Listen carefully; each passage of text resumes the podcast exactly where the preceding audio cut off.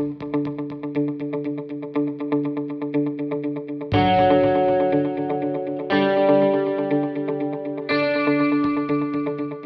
and welcome to a brand new Catching Up With, where we'll be chatting to the people who played a part in Watford's history, whether on or off the pitch.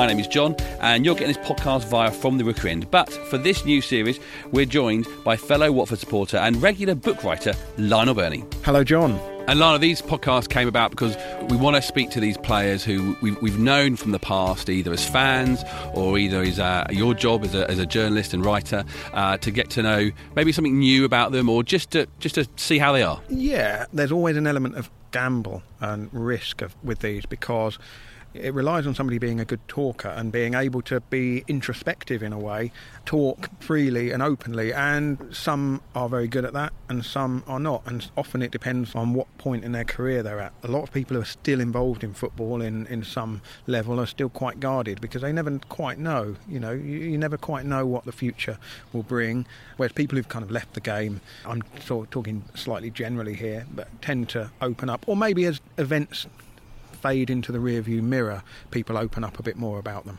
Our last episode, uh, we spoke with Sir Nigel Gibbs, uh, and coming up in future episodes, we're going to be speaking to Adi Boothroyd. You know, when you keep getting knocked back and, and getting beat, uh, it takes a bit out of you as, as a group, but but we persevered and, and, and persisted and kept going.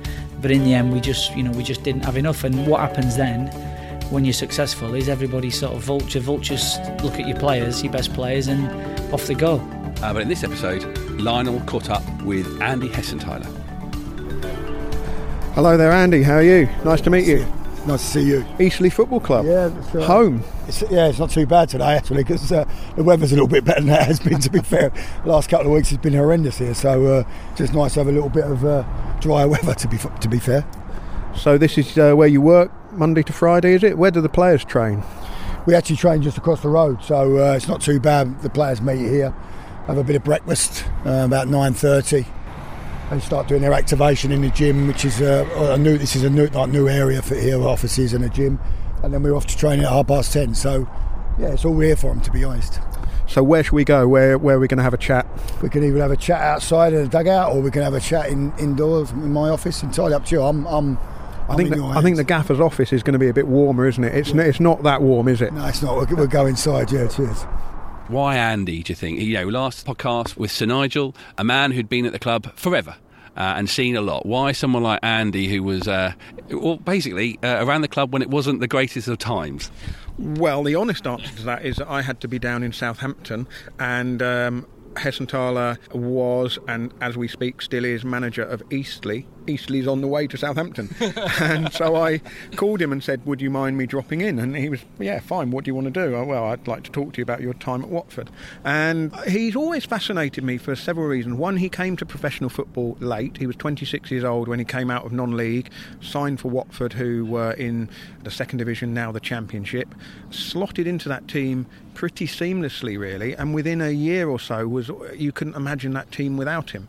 He was a, an extremely hard working player player not perhaps the most gifted, but he had plenty about him. He was he was all about commitment, energy, running, but there was more to his game than that. And then when he left, he left under a bit of a cloud because the team had just got relegated. Graham Taylor and co had come back in to try and save the team from relegation. Hessenthaler was the team's captain, but he ended up leaving at the end of that season, and there was a sense from the supporters, and perhaps this isn't uh, perhaps this is a little unfair to generalise and, and, and say all the supporters felt this, but there was a sense that, well, the, the rat's leaving the sinking ship.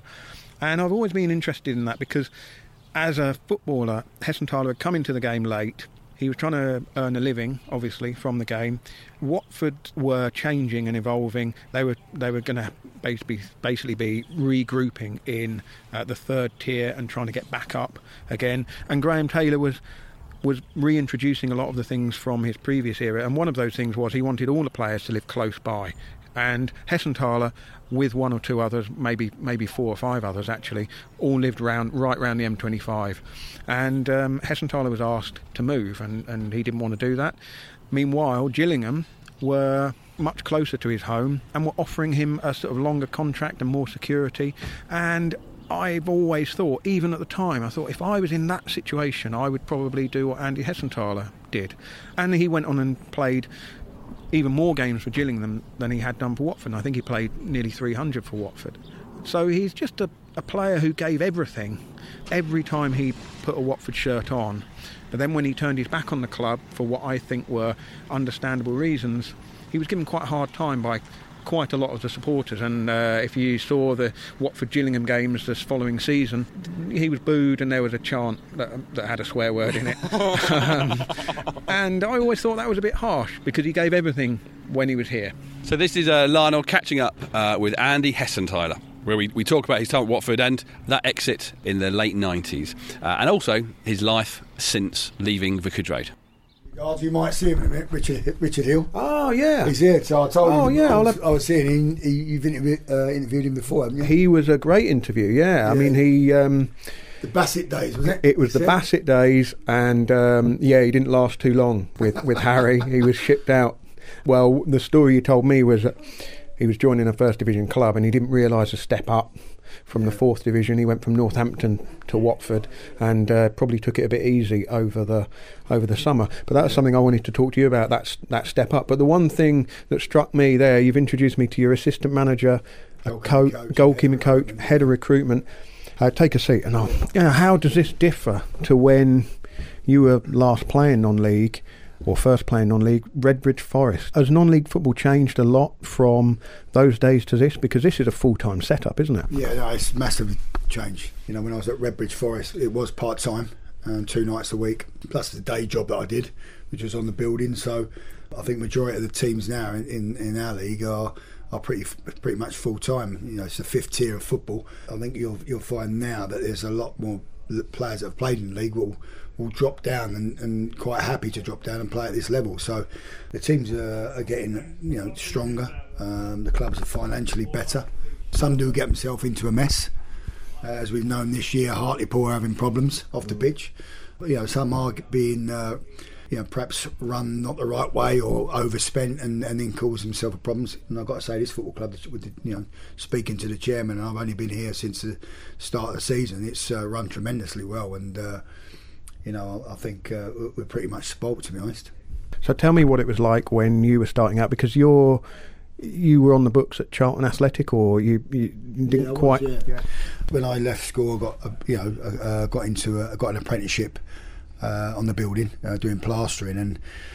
But I was playing. I was playing non-league football at the time. Playing. Uh, I was actually playing at, at that time uh, for Dartford in their youth youth setup. I got an opportunity to go into Charlton really on a trial basis, which I took up. Um, and eventually they they offered me like a non-contract which that meant going in every day. But at the time when I did it, my, my, I remember my dad wasn't too happy about it because I just got myself. He helped me get me an apprenticeship in terms of on the building and plastering, and I pretty much said, Look, I want to give it up, give it up for a year to go and see if I can make it as a professional footballer, and uh, that's what I did. He wasn't happy, but uh, I just felt that it's an opportunity to try and prove myself to be, you know, I wanted to be a footballer. But in the end, it didn't work out because at that time Charlton were having financial problems.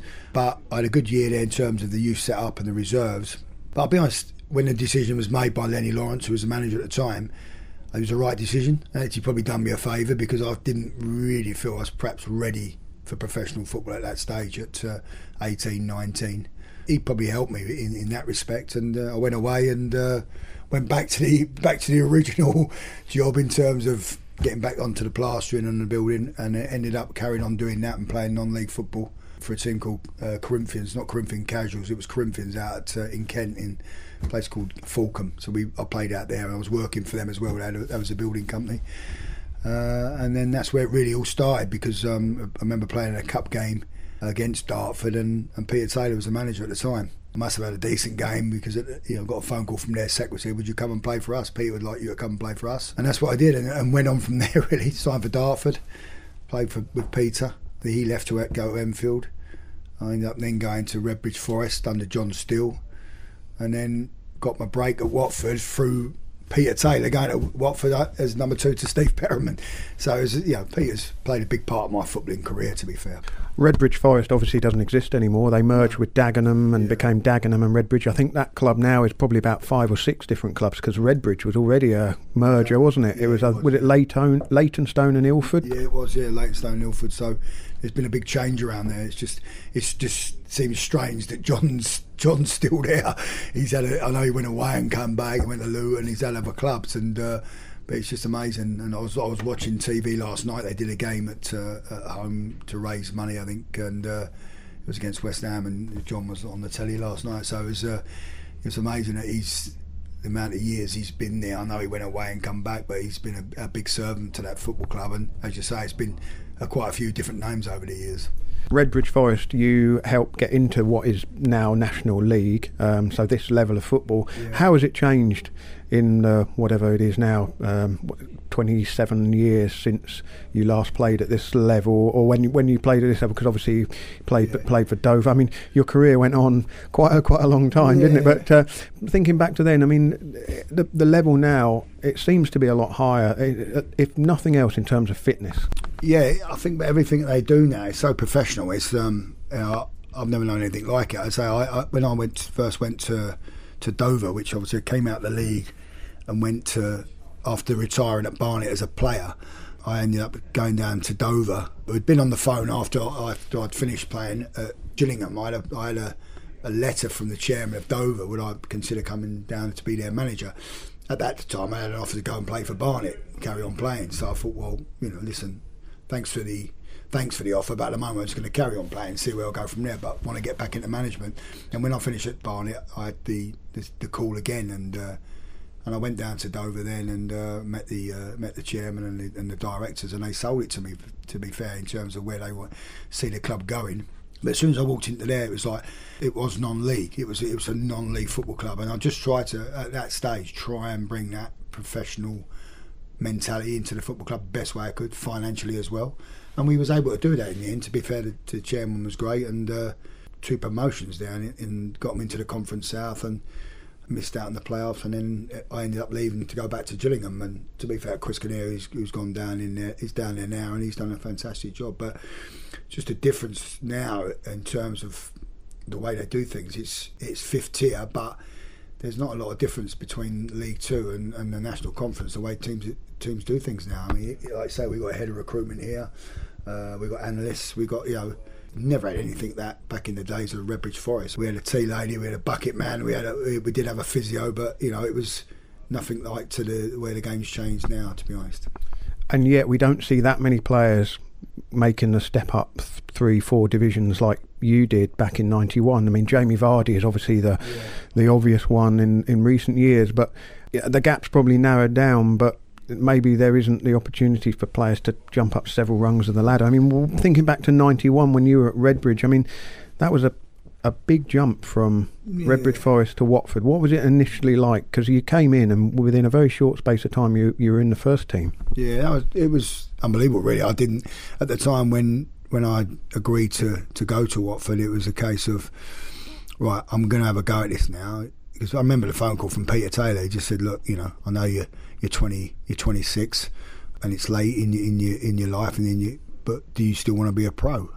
And straight away, I, without any hesitation, yeah, I do, because I, I, had I knew that I had something behind me if it didn't work out uh, in terms of a, a, career, and I could go back to it. So I thought, I'm gonna I'm gonna have a go at this, and uh, I think that helped because I knew that you know um, what I was going into is is something I've always wished to do and appreciate it. And I think that's why I, I probably played as long as I did because you just appreciated what what what I've got now, you know, and uh, what I like, to, you know, to be involved in something you've always wanted to do. You're now doing it as a job. But I remember, say, going into into the first week of um, meeting characters like Peter Nicholas and Trevor Putney, you know, your Gary Porters, your Nigel Gibbs, you know, go go through them really. The, the, the characters in Jamesy, David James, uh, you know, there was loads there that um, sort of made me feel welcome, and especially Trevor. I mean, Trevor Putney, I, I still speak to. He lives in Spain now.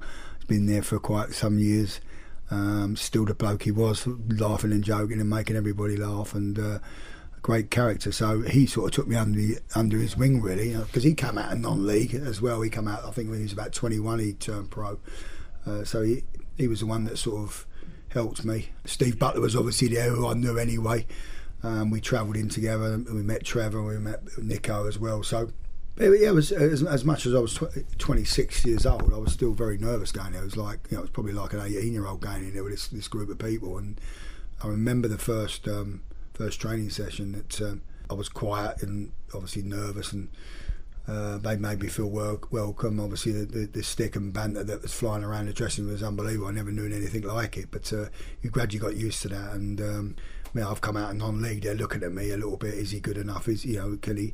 So you just you had to from day one stamp your mark on it to say, show these that I'm, I should be here because I'm good enough. And they played Brighton that weekend, the first week of training. They played Brighton away, and I was, um, I was basically I wasn't on the bench. I, was, I, don't know. Was it was it seventeen players? Five subs? Then no, it wasn't. It'd be three subs. I was I was probably I was 14th, 14th man or fifteenth man at the time, and uh, uh, but it was just good to be involved um, in that game. We went we played at the Goldstone. We won one 0 Steve Butler scored. I remember it. Uh, and then we had Everton in the cup on the Tuesday night. Steve Stevie Perryman called me and said, "Look, you're starting." really? Everton away? Kevin Sheedy, uh, Beardsley. I'm like, "You're joking, but you're playing right back." Oh, oh my god! right back. I don't, I'm not right back. I'm not. I'm not right back, Steve. But I have a go. Yeah, listen, I'll play anywhere for you to get an opportunity. So I went remember playing at right back, and um, I did all right. I did okay, but. Uh, yeah, it certainly wasn't my position. I think he knew that. I can't remember what the scoreline was over two legs. We got beat there anyway, but uh, but it was a great experience to play at Goodison Park. And then on the Saturday we had Charlton, and uh, I made my debut in midfield and um, home debut, and we, we won two 0 and I scored. So it's uh, it was an unbelievable week for me. Um, something I'll never forget.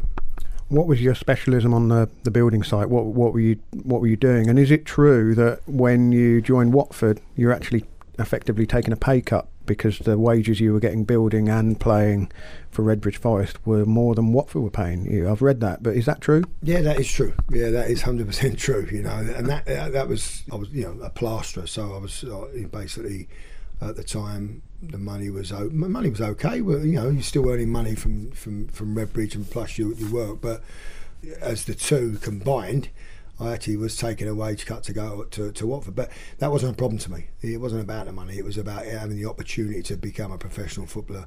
Um, and I always use this example now to, to younger players that you know you do well, the money takes care of itself. And I did take a wage cut, but it was worth it because I had an opportunity to go in and do something I've always wanted to do, knowing if it didn't work out, I'll just go back to back to the plastering and, and, and see what happens from there. So that was true, and uh, you know, it was, a, it was the best decision I made. I was going to feel sorry for you, but being a plasterer in the late 80s, early 90s, that was the loads of money era, wasn't it? You must have been coining it in. no, it wasn't, to be fair. Not when I first started out, it was, uh, yeah, you're certainly right, it did get better, but at the time, um, the, the, company I was working for, they weren't paying that type of money. But um, but uh, you're right, you, you, could earn decent money in the end. And I, I would have, I would have gone on to, to um, probably, if I'd have stayed in it, uh, you know, I'll look at it now, probably have, have of my own business type of thing. But listen, no regrets on that. It, you know, I've had a fantastic time as, as, a player and a, obviously a manager and a coach. So um, you know, it's um, it's been a, it's been a wonderful time for me. Can you still do a wall or a ceiling if you had to? Yeah, I could. Yeah, of course. No, you know, it's, I could, but uh, uh, but it's it's funny because over, over the years that um, you know we had different houses and had to have work done on them. I've, I've always paid someone to do it. so you can imagine the wife giving me grief about that. Oh, hang on a minute, you, you can still do that. You can do tiling. You can do. Yeah, I know, but I've just not got the time, love. You know, so it's, uh, I've got lots of uh, lots of stick about that. But I've had I've had people ask me, "Come, can?" I've always, I always said to me, "So you used to do plastering, didn't you?" I went, "Yeah, yeah, no problem." Can you? Mm, no, I have done some work for people, and that's that's even got the wife's back up even more. Where I've gone and mm-hmm. done it for them and not for ourselves. So, you mentioned a few of the players when you joined Watford. I'd throw another couple in. I mean, Luther Blissett was there as well. Wat- Watford hero. I mean, it was a funny old era though that between the two Graham Taylor eras, of course. Um, the the club was owned at that time by Jack Petchey and Yeah, Steve yeah. Steve Perryman. I mean, he didn't have a lot to work with money wise. I guess that's why they were looking around for Yeah. to take somebody out of non-league. Yeah. Um, but uh, what was the club like when you got there, and, and what were what was the Steve Perryman Peter Taylor double act like?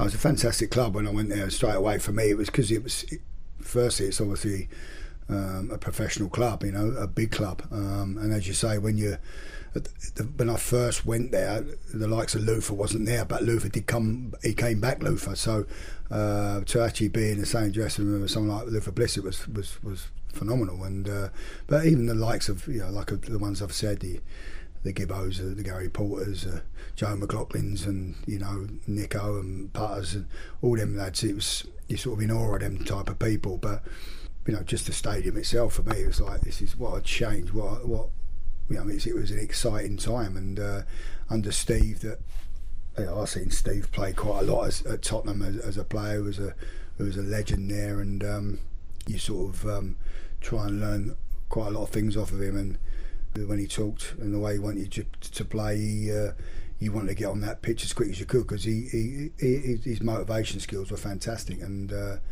you know he told you how it was. He was, he was honest. Um, you know, if you weren't doing it, he'd tell you and, you, and, and he knew the, the, characters he was working with him himself. I, I, remember one game that I've come in. I can't remember who was playing, but he came in at half time, and I probably knew I wasn't doing it.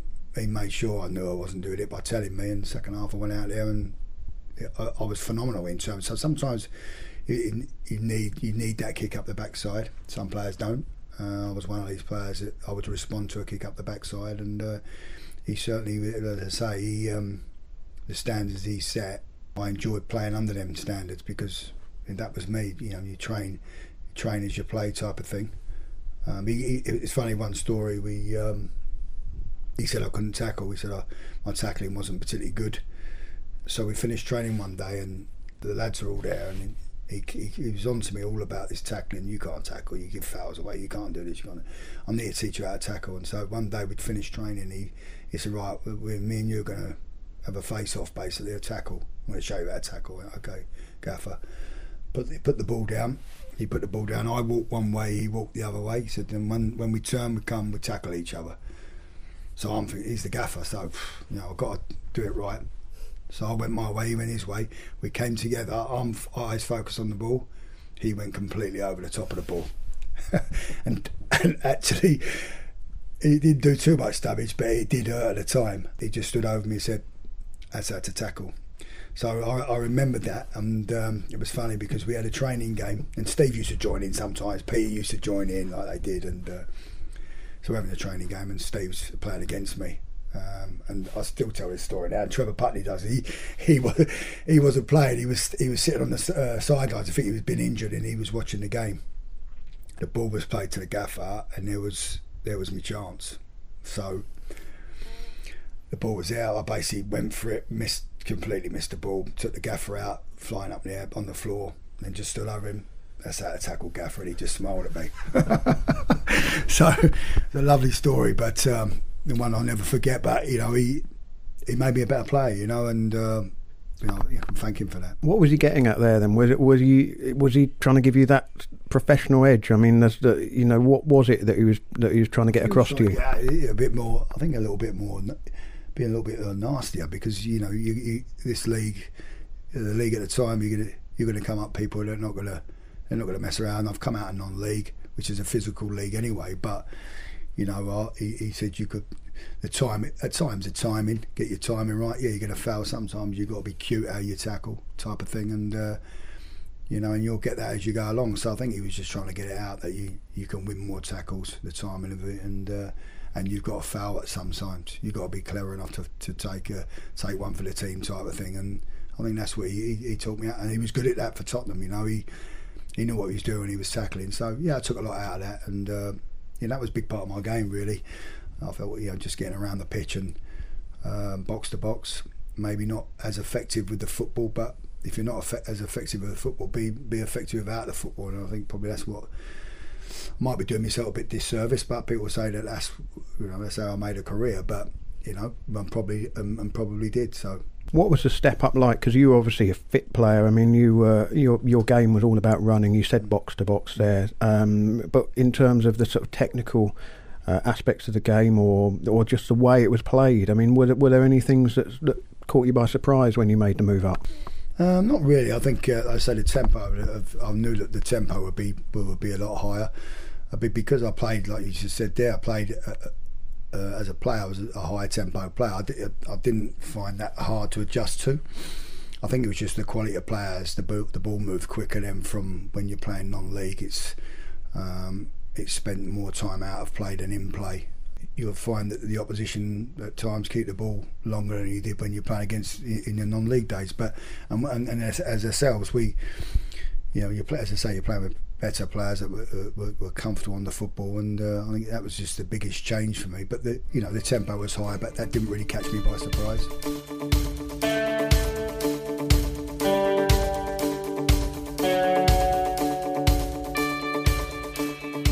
You've been at Watford just over a year when the League Cup draw throws up a home game against Leeds United, who had just won the First Division Championship, now the Premier League, so they were the champions of England.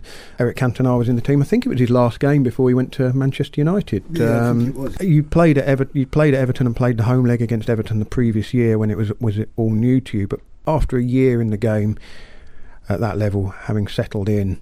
I mean, that was one of the mo- that was one of the best results of, of the entire time you were at Watford, really, wasn't it?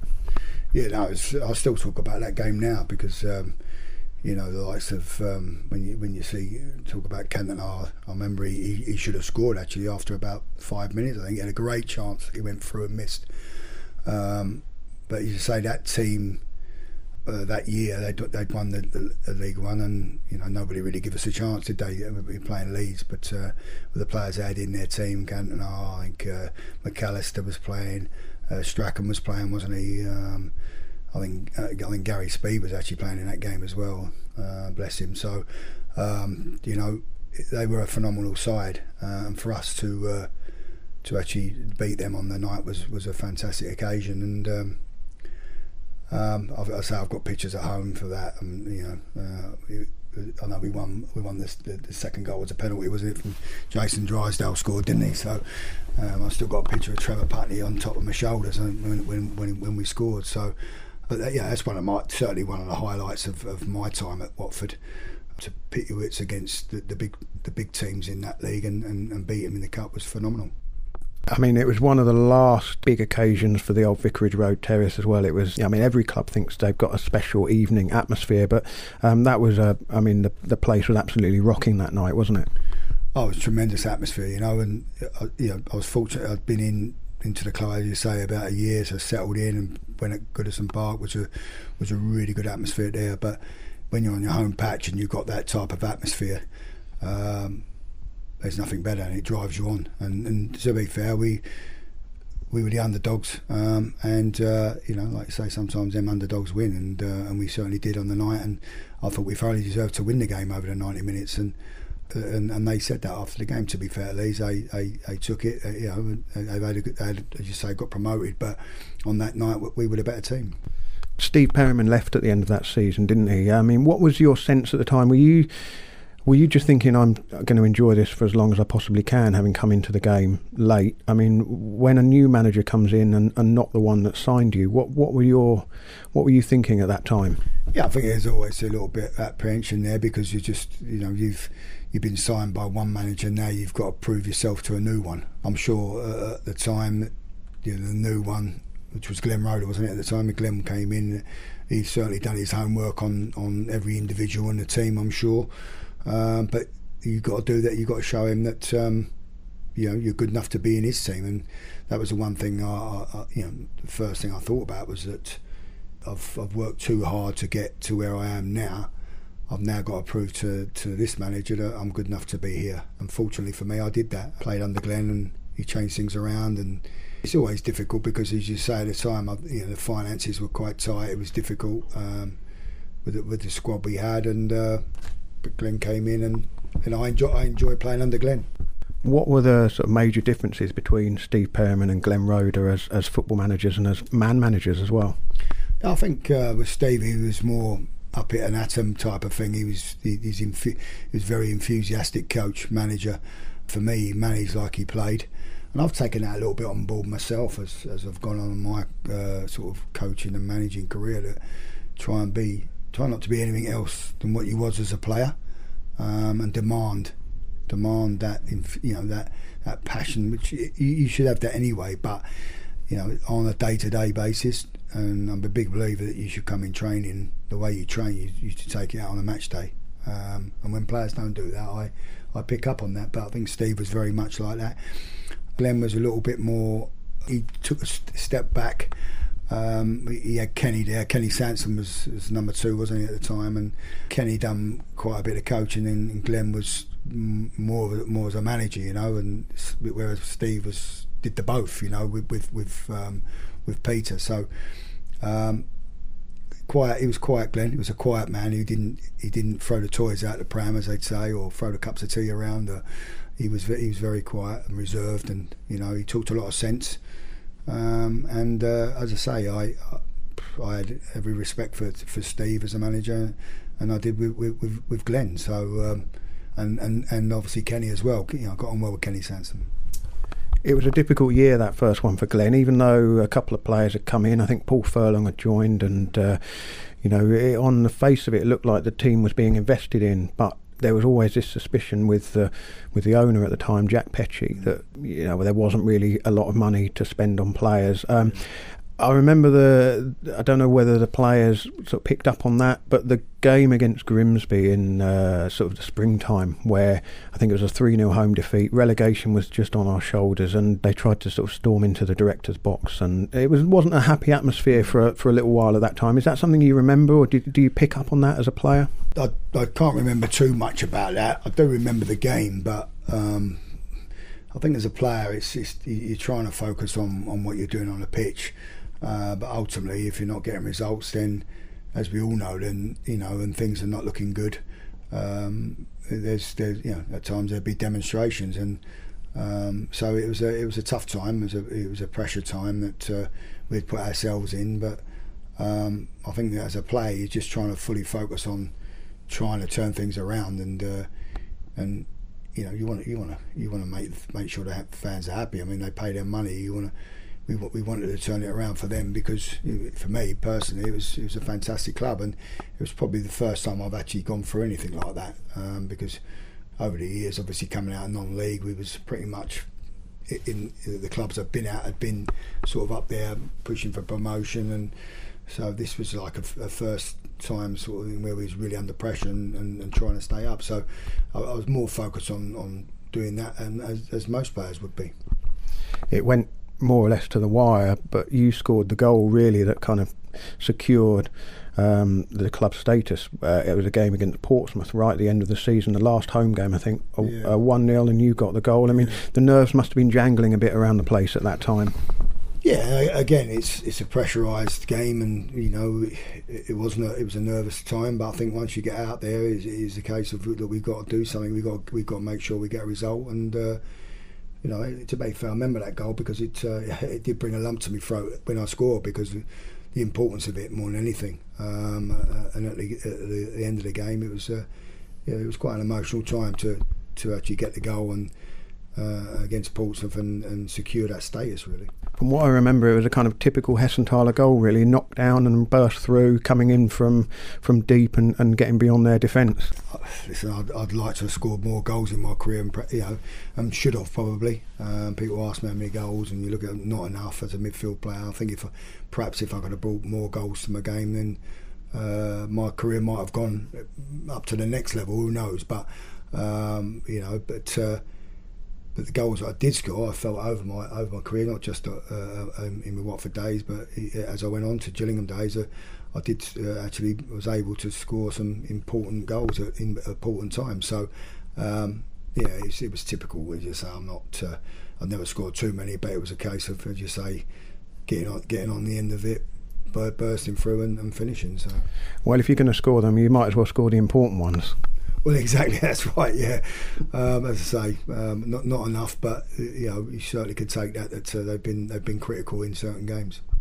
Did you feel Glenn was making some progress because the team really kind of it developed a bit of a pattern the following season, very good defensively because Keith Millen, Colin Foster came in. Yeah. He managed to pick up some gems for not very much money. I mean, Craig Ramage was cheap really for his yeah. ability. Yeah. Um, what was it like playing in midfield with him? Because I mean, he could wander off and do his own thing, and you, I guess, had to kind of sit and you know mind the shop, as as it were.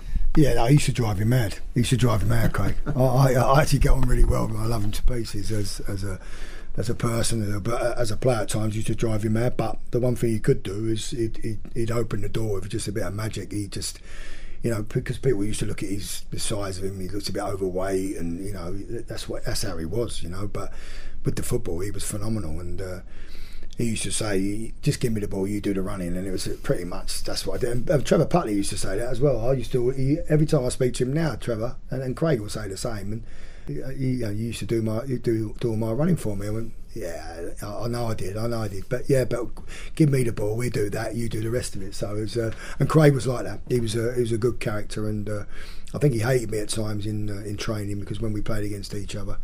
Um, in, just in the small side sided games, I'd used to kick him because I knew what he could do with a football, and the only way to stop him was kick him.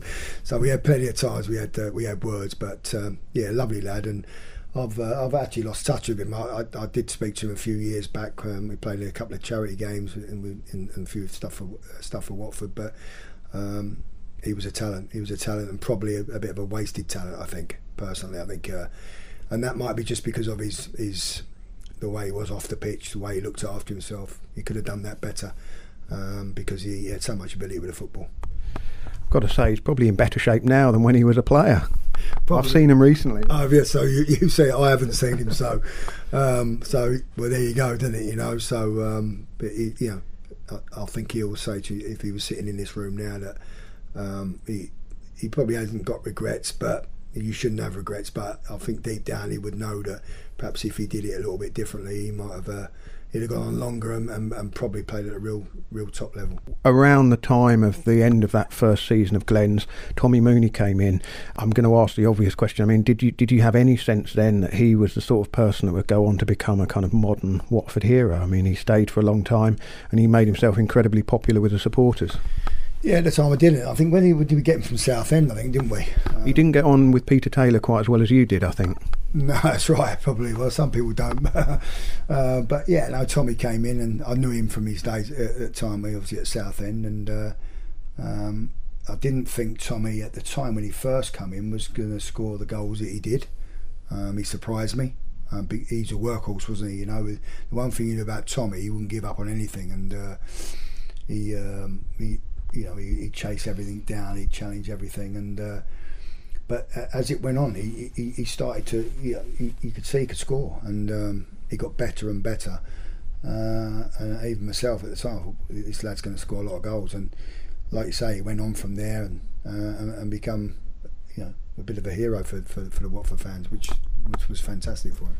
Did you kind of identify with that the the fact that if you put in work, supporters will overlook the you know the mistakes or whatever. I mean, Tommy would probably say he wasn't the most gifted forward, but he would play anywhere. I mean, he played a season at, at sort of left centre back um, a little bit after your time, and similarly, you know, you would buy yourself, um, you know, uh, credit with the supporters. If you made a mistake, they knew that you would do everything you could to regain possession or, you know, make up for any mistakes you made. And, and how far that goes with supporters. Is that something you pass on to people now? Hundred percent, hundred percent. I think, uh, and you know, I've got a son in the game who's, who's gone on. He's, he's playing at Gillingham at the moment, and. Uh, I've always said that, you know, sometimes you can not have a great day with a football, but if you keep working your socks off and don't give up on things, then the the, the fans appreciate that, and that's for any player really. You know, the players I'm working with at Eastleigh you know, I'm expecting them to just go out and work their socks off as supporters. If it's a bad day with the football, some bad decisions been made by you,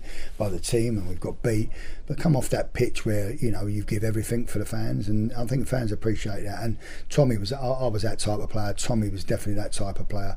He, like I say, he, he he'd go and play anywhere for you, and um, like I said, he, he got his goals. Some of his goals were phenomenal as well, wasn't they? You know, it wasn't they weren't tapping. They was wonderful strikes he scored, and. Uh, um, and I think that's a big thing that I, have always passed on that Fans appreciate players working their socks off for the shirt, as far as I'm concerned.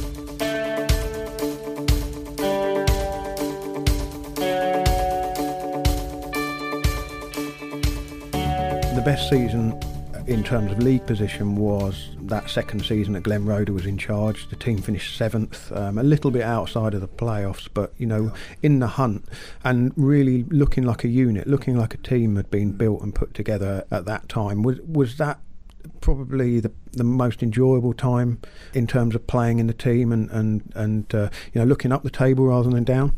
Yeah, I think so. Um, as much as when I first went, it was obviously because it was all new to me. Was, was was you know fantastic, and the opportunity to become a professional footballer. There's nothing better than being in a team that's um, looking up and, and, not down. And and that year was um, was a tremendous year. And you just come into training with a lot more confidence. You can't wait for the next game because we were on that decent run. We look, they say the unit was good. We Colin Foster's this world and and Keith, Keith Millen, who I still speak to now they were proper centre halves. You know, they didn't complicate things. They had it. You know, they're both. I mean, Colin, Colin was unorthodox at the time, wasn't he? Colin, he just uh, his, them long legs used to always get there. Uh, some sometimes you think, well, he's he's not going to get there, and all of a sudden the leg will come out, and Colin would be, and then all of a sudden he'll get the ball and start dribbling out with it. It was. He did. He did make me laugh at times and scare me as well. But you know they had a good partnership them, and uh, you know it was a good, it was a, it was a good feel about the place then, and you know it was a good time to be there. That's Colin Foster, who um, was an unorthodox but very good central defender, but not in any way a kind of student of the game. From what I gather, he was one of those people that you know, didn't really pay attention to league tables or fixtures or anything else that was going on in football. He wasn't, I guess, a football fan in, in a way. Is that right? He, he was a funny guy, but in a nice way. He just, uh, he was a quiet guy, and, and you're right. I, I, don't think he knew who he was playing the week after. We played whoever we was playing on Saturday. If we had a game Tuesday, I don't think he actually knew who he was playing because he didn't really take much notice. So that was Colin, really. Uh, but he, he, was a quiet lad. Got on with his work. Um, never really see. Uh, uh, we got he got angry a few times, but not not very often. He was that type of person. He just, like I say, he was he wasn't a student of the game. He just he was playing football. He just he, that was his job, and he, he just concentrated on his job. He, he'd come in, train, go home, and then the, the games would come. He'd play his games, but he'd never talk about I'm going to go and oh, that's on that night. I'm going to watch that game or he just did his job. That, that's what he was, and uh, he, he, was a good character. And as I say, he was um, a top top guy. Uh, he, he, I don't know where he is now, Colin. I don't know what he's doing, but I, I know he, he, used to live in Bromley, so he wasn't. At times, I, I travelled in with him, so uh, um, he was uh, he was sort of my sort of neck of the woods. So he was he was a good guy probably the team was just a goal scorer away from maybe getting into the playoffs. Um, quite a bit of money Glenn was able to spend on Jamie Moralee, who, on the face of it, looked like a great signing. But can you remember much about Jamie? And um, did you did you kind of feel sorry for him that it didn't work out? And, and can you put your finger on why it didn't work out for him? No, I'm not sure. I mean, again, uh, Jamie's somebody I've bumped into over the years. Now he's doing, uh, he's still in football as a football agent. I think he's doing quite well. I don't know why, because you know, when we brought Jamie in, obviously it was it was a it was a sort of big fish type of thing. He was going to score goals. He he'd scored goals at Millwall, hadn't he? And uh, you know, I think it was um, it was something that um, we was excited by, but uh, I, just it just didn't work out for him. He, he, had a little bit of a film star lifestyle. I think he was at the time with the, the, the, the girl that was at Danniella Westbrook was in EastEnders with his girlfriend. I, I remember he used to bring his greyhound in to um, on match days, and the greyhound would be up in the players' bar, wouldn't it? Yeah, that's right. Yeah. so he had that lifestyle, Jane. But um, as you say, Danniella Westbrook, he was with her. But on the pitch, it just didn't work out for him. You know, he had the odd good game, and but he didn't just didn't work out for him. And it was it was unfortunate because he'd come with a with a with a, that tag of he's going to get us the goals type of thing. A bit later in the season, possibly if Kevin Phillips had been 18 months older and uh, discovered a, a, a, year earlier, he could have been the answer. What was your first impressions of him when he turned up? Uh, you know, a, a, kid out of non-league, you know, younger yeah. younger than you'd been, but but did you sort of, you know, recognise a little bit in, in terms of the journey he'd been on to get there? Yeah, it, it was funny with the, with the Kev one when he came first came in. It was you know obviously coming out of non-league. It was a case of um, yeah, I just felt that maybe I should put my sort of thoughts to him because of where I've come from um, and him my experiences. So we actually become quite friendly. uh, over the years and uh, uh, over the time, the first few months that he came. And I remember we went to. Um, it was actually a sad time, very sad time, because we went to at the end of the season. We went to Portugal uh, at Jack Petchey's place in Portugal as a team, and Kev, you know, Kev hadn't been at the club too long, and we went off to, to Portugal, and I'm not sure how long we was there for, but he had some bad news. He had a call from from um, his family that his dad had passed away, um, and it sort of hit home for me because when I first turned professional at, uh, at Watford, my mum passed away suddenly as well at, uh, at the age of 54, and um, it was just a sudden thing. She hadn't been ill, and she she was diabetic, and uh, but she had that under under control and she had had the, had the flu that week, and I, I got home from training. I trying to get hold. My dad was trying to get hold of me, and uh, unfortunately, me uh, my dad said, "Your mum's passed away." So it was a it was a it was a, a real tough time for me, and and that happened to Kev. Um, and you know, he's his dad had always, like my family, always wanted to see me become a professional footballer.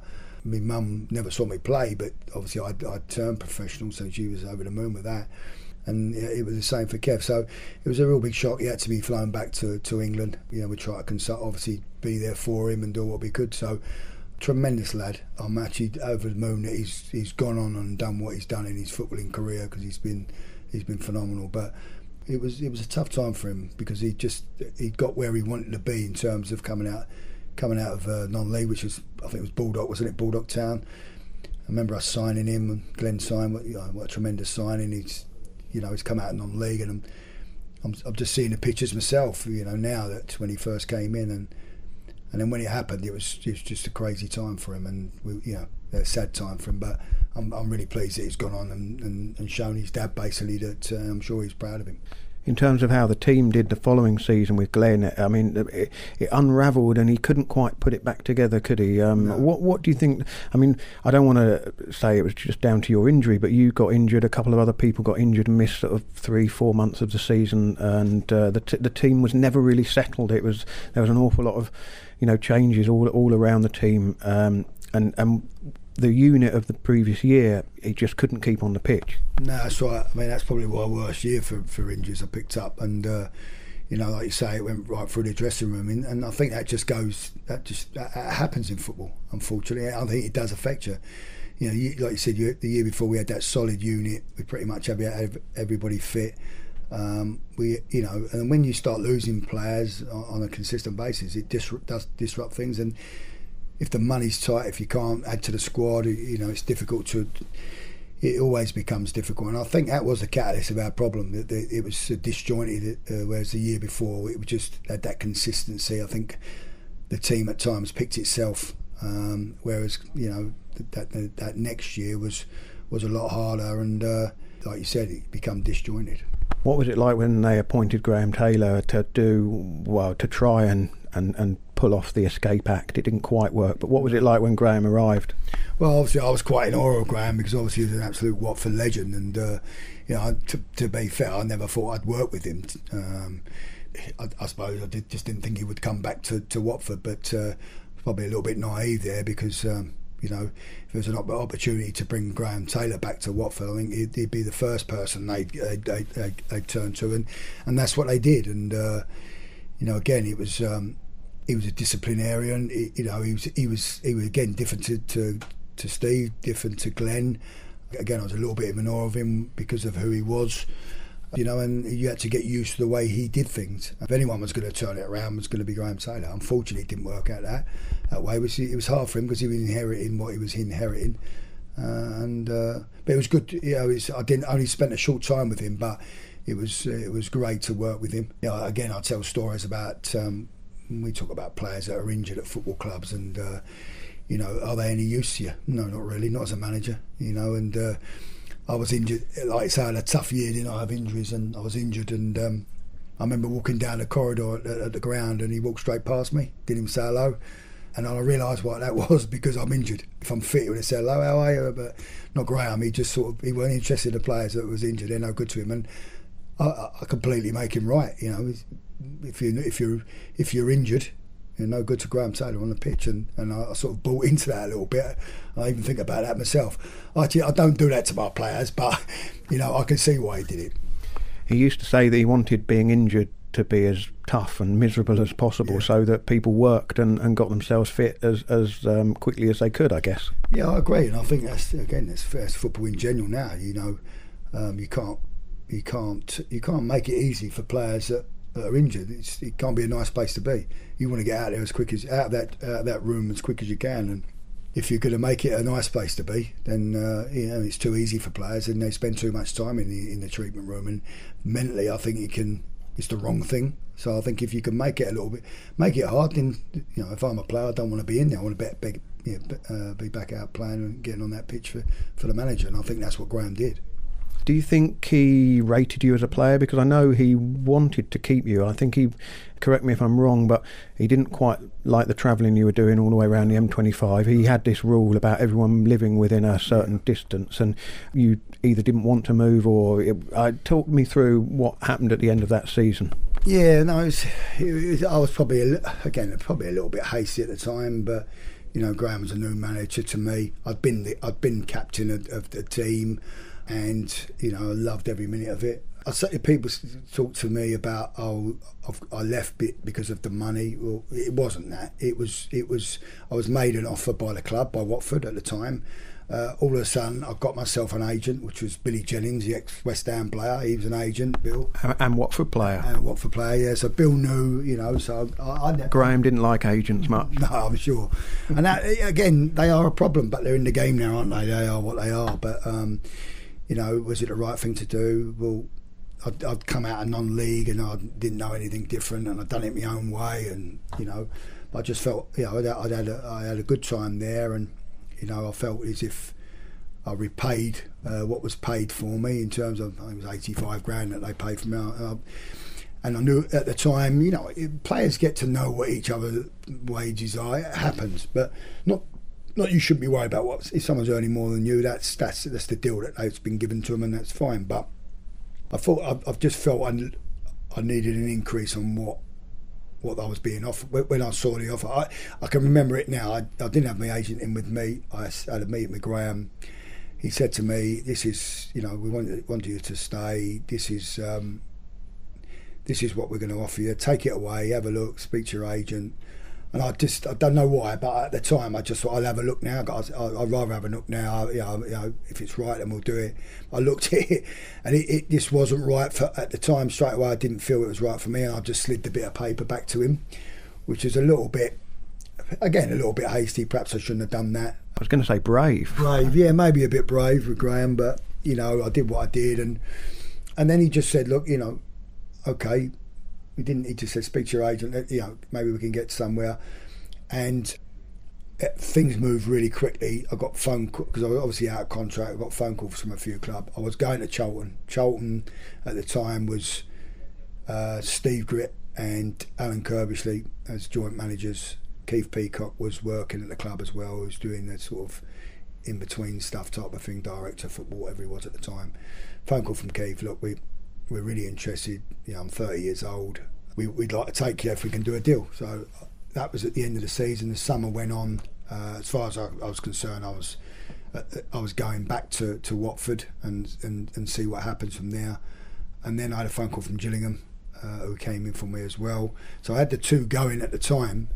And then uh, the, the Charlton one fell through because they decided it would go to tribunal and they didn't they were worried about paying a too big a fee for a 30 year old, which I can I can see that. And at the time, you know, you're 30 years old and.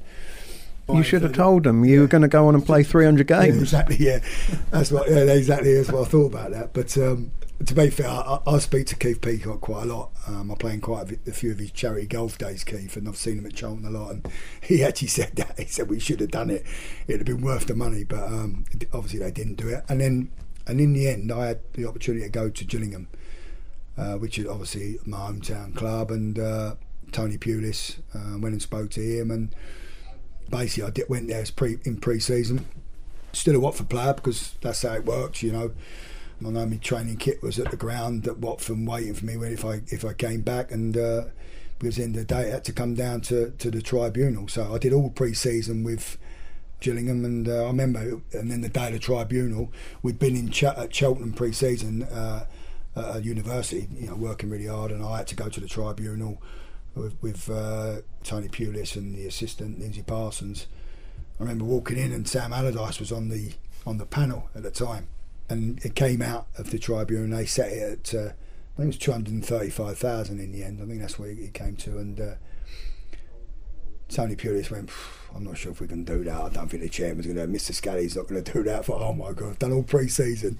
I'm going to have to go back to Watford, and they've done pretty much pre-season. How am I going to feel? And you know, how hard's it going to be? Type of thing. And he spoke to chairman in the car.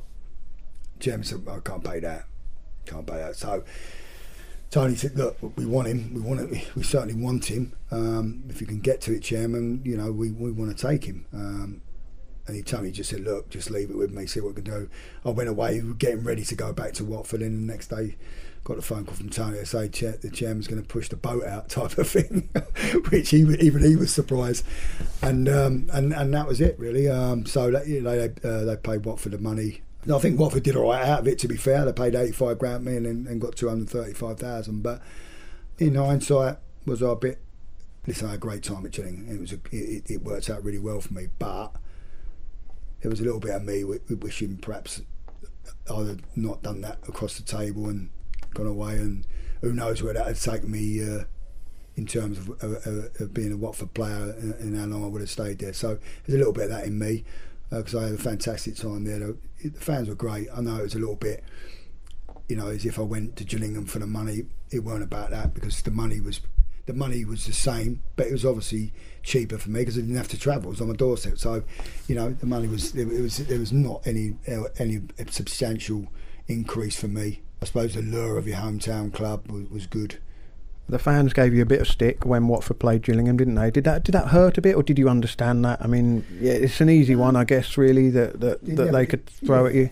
It didn't really hurt too much. I, I did understand it, to be fair, um, and that's probably where it hit home. Perhaps you know, at the time I was a little bit bit hasty in what I did, but because I had, you know, I had a lot of time for the Watford fans, and I'll, I'll, I'll, speak to Watford fans now a bump into people and that, and they're great with me. I think you know, I think they realised it wasn't about the money. It was it was it was an opportunity to get back to to, to, to my hometown club, but they probably looked at it, Gillingham Watford. Well, Watford a bigger club, you know, and you've left a bigger club, and that's probably what um, more than anything probably hurt them and, and probably hurt me, really, you know. But I can't look back at that. I, I had a great time at Watford, and, and, and, fortunately for me, I had, a, I had a fantastic time at Gillingham as well. Just uh, lastly, I mean, did you did you think that that Watford would? I mean, it took them a little bit of time to get out of that division again. A lot of the lads that won promotion in the end were people you would have known. I mean, Paul Robinson would have been just coming through the youth system then. Richard Johnson, you'd played in midfield with.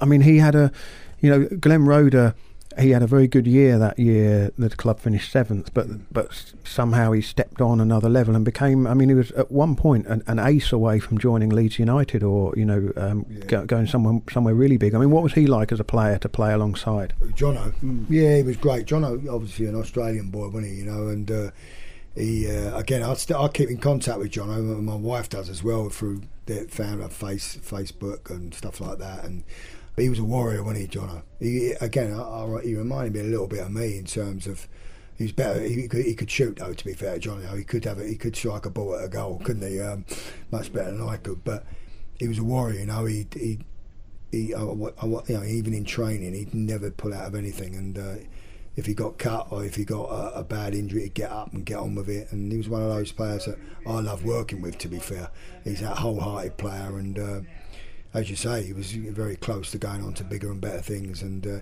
picked up a few injuries, didn't he himself, unfortunately, but a great lad to work with. Lastly, then, what was the secret of playing on until I think 44, your last senior game? You were 44 years old last. Um, you yeah. know what counts as a kind of first class senior yeah, game. Yeah.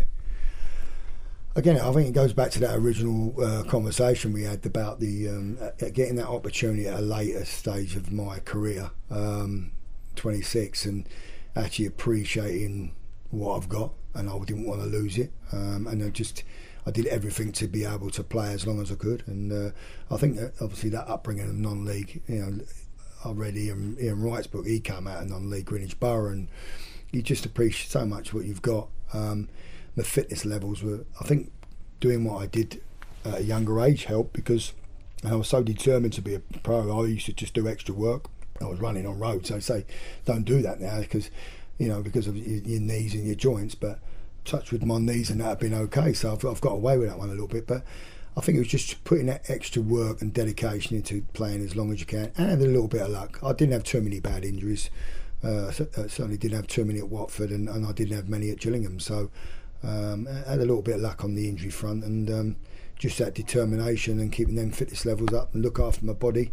Not certainly not drinking. I drink more now, though. I've got to say, that's the job, though. So yeah, I think it was all that type of you know that the appreciation of of what I've got. I want to keep it for as long as I can. Well, I guess you've got to do something to absorb the, the bad results when they come along. You know, a glass of red wine or something. Yeah, yeah definitely. Oh yeah, too much of that at times, but. Uh, you know, I've got a few grey hairs as well, and uh, but, but, I've still got all my hair. But well, I was going to say you're you're director of football. You better be careful. Just walked in, yeah, so it's not a problem. Just lastly, could you say have you taken anything from Steve Perryman, Glenn Roeder, Graham Taylor that you've kind of you know, put into your melting pot of, of being Andy Hessenthaler, the manager? Yeah, I think I've t- taken bits out of everybody. Really, I mean, there's a lot of honesty out of all three of those managers. You know. Um, and I think uh, as a player, you just um, you want your manager, you know, your coach to be honest with you, and you know I, I certainly am. You know, if I I don't just if if, if I pick a team and, and leave a player out, I, I you don't just leave them because that's bad man management. You sit down and explain to them, and, I, and uh, Steve did that, Glenn did it, and Graham did all of that. You know. Um, certainly with Steve, I took I take out the passion of you know the passion that he showed as a manager and the calmness at times where you can fly off the handle, but the calmness of, of Graham and, and Glenn, very they were, they were calm. Do you get anywhere by throwing cups of tea around and you know making yourself look silly? I mean, they they they were very much and very constructive in what they uh, was, was trying to put across. And yes, they did. They, um, you know, Graham threw the toys out now and again, and so did Glenn, but in the in the right way. You know, so I think I've picked up on all three of those as managers. You get a chance to go back very often. I mean, what do you think of the club as it is now? Well, it's fantastic now. I mean, obviously it's been taken over and they've pushed on, and um, a, it, the foreign element of, of the Premier League is very high, isn't it? So um, I haven't been back for a while. I've certainly been invited back a few times for games. Unfortunately for me, it's fallen on days that I've been working but I've been invited back a few times, and I'd love to get back at some stage. Uh, if it's not certainly not this season, it'll be next season to to, to take a, a first team game in and, and see what the atmosphere is like nowadays. Well, I'm pretty sure they've stopped chanting short greedy. yeah, yeah, I'm sure they've forgotten about me now. They probably won't recognise me no more anyway, so, so I can get away with it. well, it would have helped if you'd stopped coming back to Vicarage Road with Gillingham and beating them. Yeah, well, yeah, well, that didn't really help too much. To be fair, they were good though. I, had, uh, I, got, I remember the game that I got the shirt presented to me, didn't I, for the Gillingham shirt, the the 500, uh, which was nice. And to be fair, the fans were very good that night. Cheers, mate. Andy, thank you very much. mate. Thank you. Thanks very much. Cheers. Andy, I think because he wasn't around the club that much, I don't think he's necessarily been uh, had a chapter in one of the, the Tales from the Vicarage books or or anything like that. He, he, I remember, you know, I was a, teenager when he played, and like I say, it wasn't a great time. But hearing from him and, and you get that insight and that you know what his time was like at Watford, especially that the, the, my favourite thing was actually about when he turned up and and when he came in and how he felt coming in that wasn't in the Graham Taylor era, but it still seemed to have that that sort of baseline of Watford of, of what we want Watford to be like. Bear in mind, he was making quite a step up. Not many players have made that step up in one go. Yeah. I, am struggling to think of, of many equivalents. Certainly to become such a key part of the team. But you're right. I mean, he, he was a he was a real bargain basement signing. And, and at that time, you know, the club was owned by Jack Petchey. There was not a lot of money spent on the team. It was run as a business to not lose money. Um, and so there wasn't the, the funds to go spending in the transfer market. And players either had to be, well, players had to be reliable, whether they were cheap or, or expensive. Uh, and Hessenthaler was both cheap and reliable. I mean, the ideal signing really for, for any manager at that level. So that's our catching up with Andy Hessenthaler, and you never know, we might catch up with him again uh, in in a later podcast. Um, next, though, on our next episode of Catching Up with, we speak with a former Watford manager, Adi Boothroyd. You, you, you have to you have to make decisions. I made a decision. I thought it was a good one, and he didn't score as many goals as, as what I would have hoped him to. You'll hear from Adi in the next Catching Up with in a month's time. Thank you for listening. Thank you, Lionel. Thank you, John. Uh, and remember, you can subscribe via From the Rookery End, iTunes, or the podcast app of your choice.